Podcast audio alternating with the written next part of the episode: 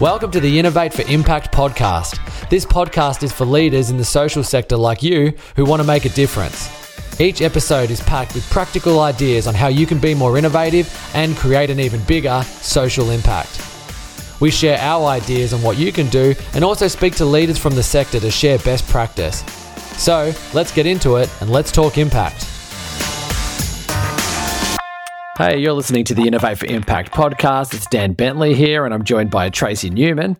Uh, before we get into today's episode, we'd just like to start with an acknowledgement of country. So I'm still up in Sydney. I'm in the lands of the Gadigal people of the Eora Nations. I'd like to pay my respects to the elders past, present, and emerging. And I'm recording here in Adelaide, so I'd like to acknowledge the Kaurna as custodians of the Adelaide region and pay my respects also. So today, what we're going to talk about is how every organisation needs an innovation process and how an innovation process can ensure that your organization is innovative and impactful in the way that it operates. So, this one falls into the pillar of empowered people, which is something that we do speak about a fair bit on this podcast.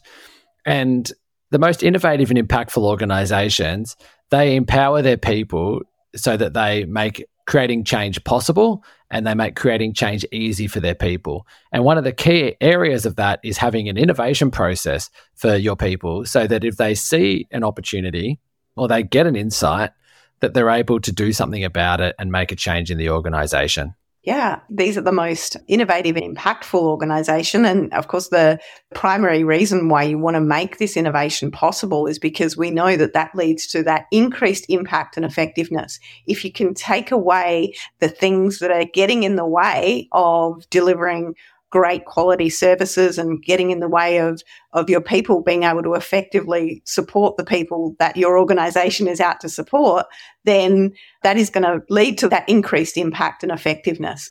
Yeah. And if you're a, senior leader of an organization, before you go, oh, I might skip this podcast and listen to something else because I'm pretty sure we've got this down pat, we highly recommend you don't do that just yet because what we often find is often when we go out and work with leaders of organizations, they will quite often say, Yes, we have this. We have a process. It's great.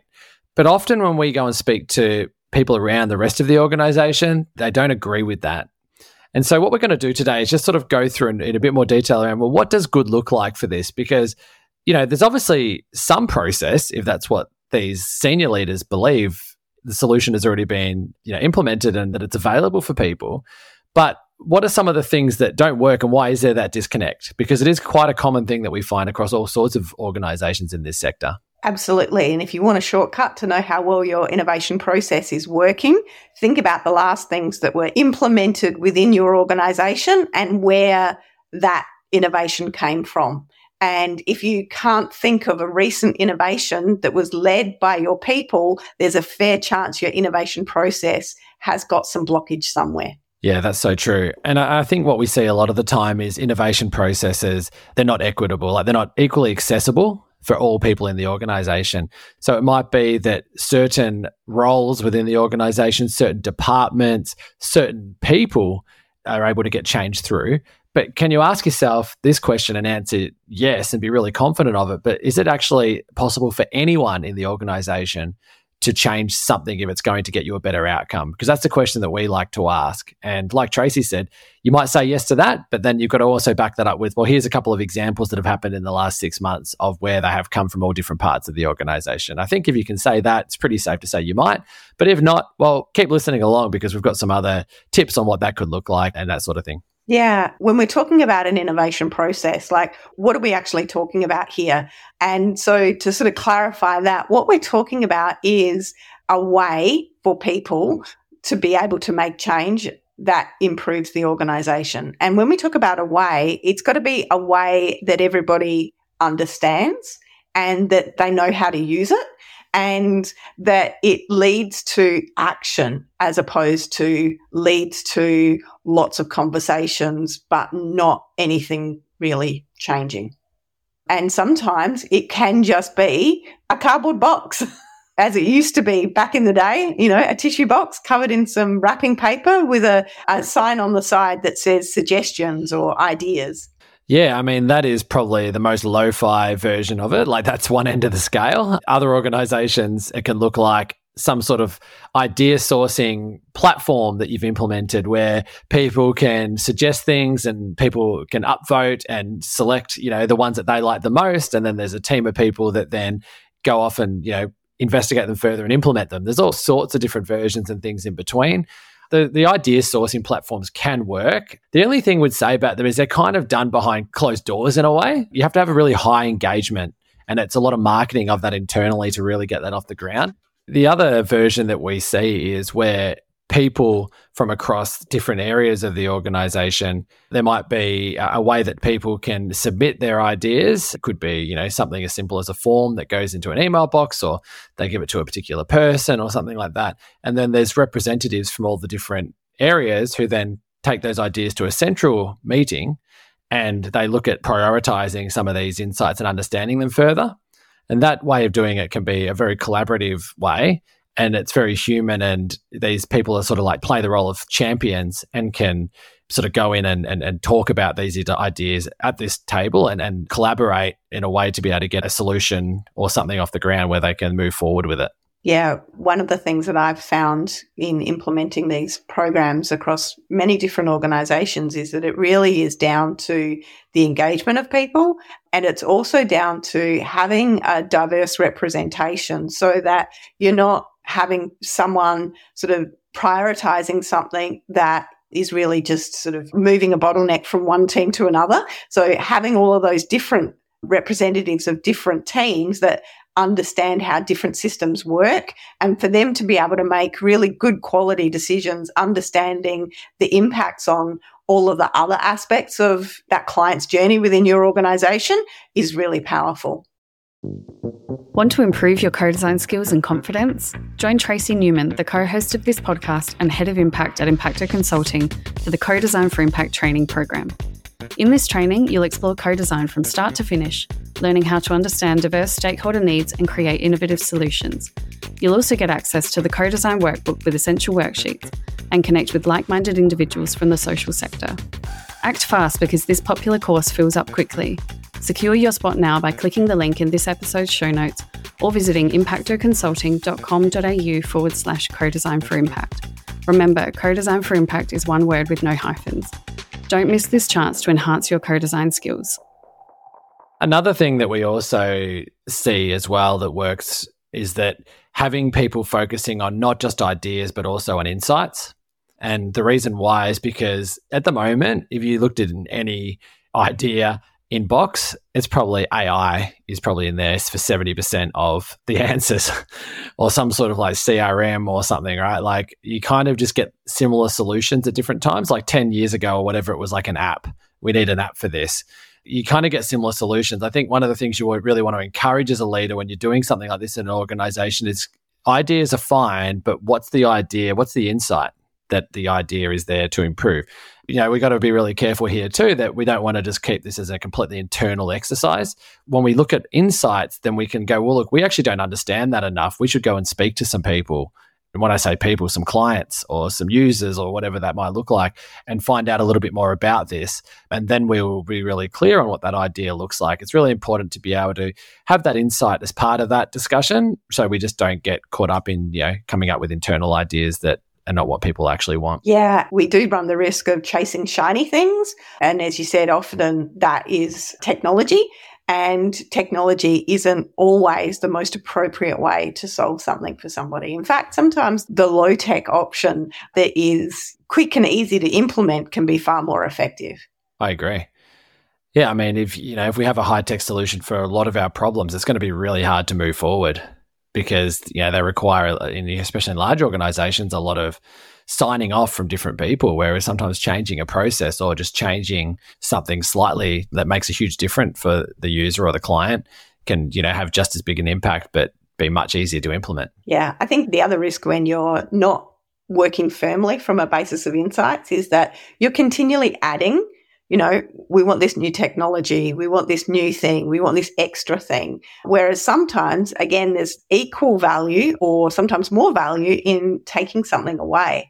So I think a great example is during COVID, there was lots of talk of innovation because people were moving forms online instead of people having to go in, line up, fill out a form. And it was like, well, you know, this is so innovative because now it's online. It's like, well, all that's done is moved something from one place to another place. Whereas, you know, potentially, like, how could we get rid of this form altogether might have been a much more interesting innovation and potentially a, a lot more beneficial for the end user there, which is usually the person filling out the form. Yeah, all those organizations that did it well, where they tapped into existing data sets. You know, they're able to pull information from, say, VicRoads database or the Australian Post database so that the person wasn't having to type in their address or their details, you know, like that sort of thing as well was really clever rather than just, you know, like you said, Trace, just chucking the same questions in a on an online form rather than a paper form there's many different solutions uh, for what this looks like, but I think you sort of get the idea here. There's not there's not one. They all sort of have pros and cons, but I guess what you need to think about is well, what's right for our organization? And the big thing that you're looking for here is is to make sure that it's something that everybody can play a role in. And once it is decided on, and once you have created it, it is then about making sure that everybody then knows about it and is using it. You know, really another big trap that we see too is that people have a really great process for this.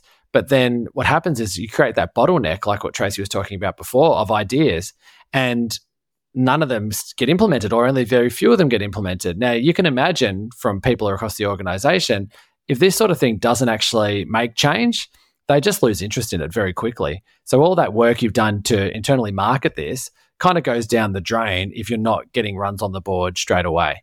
So, we always recommend as well is to have uh, as a team have a really clear criteria around what are the sorts of things that you're looking to change? Like what are the sorts of areas that you're focused on? What is the criteria for if somebody wants to present an insight and an idea what information do you need to make a decision?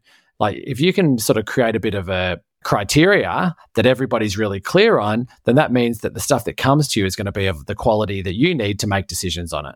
Also as part of that process, circle back and give people feedback on potentially why something isn't making it to the top of the queue. And when you've got that clear criteria and you're able to sort of go back to them and say, well, you know, this is our criteria and the reason we made this decision is based on this, this and this, it then enables people to go, oh, wow, it didn't just disappear into a black hole. My idea has been reviewed and you know, people are rational and reasonable. They appreciate that other things are going to take priority. It's just that when they don't hear anything, because it's number 12 on the list and we're still working at number two, then they're not really sure of what happened to it afterwards. So it, it is about circling back and keeping up that level of communication. Yeah, that's a really good point. Yeah.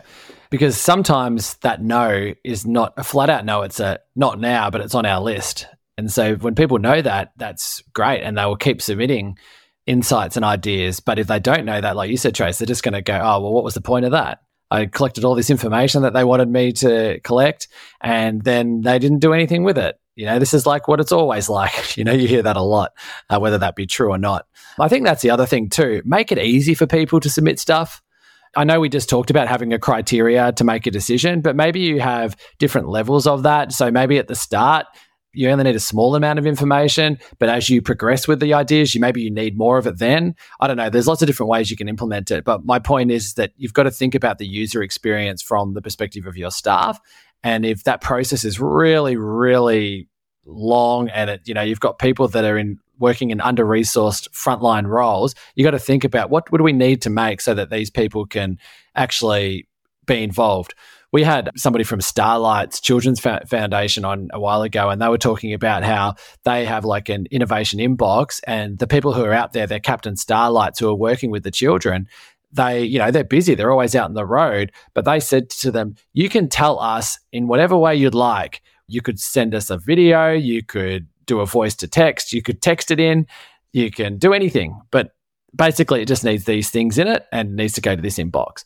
So they were really flexible with the method, but they were very clear on what was required. And that enabled these people who were out on the road and were busy to make sure that they felt like they could be involved. And that's really important. Oh, absolutely. Because it is actually at that level that you get some of your most valuable insights. And so often we see there's all of this amazing information that's within an organization. Generally, you know, within the, the people who are out delivering services, they've got this wealth of information.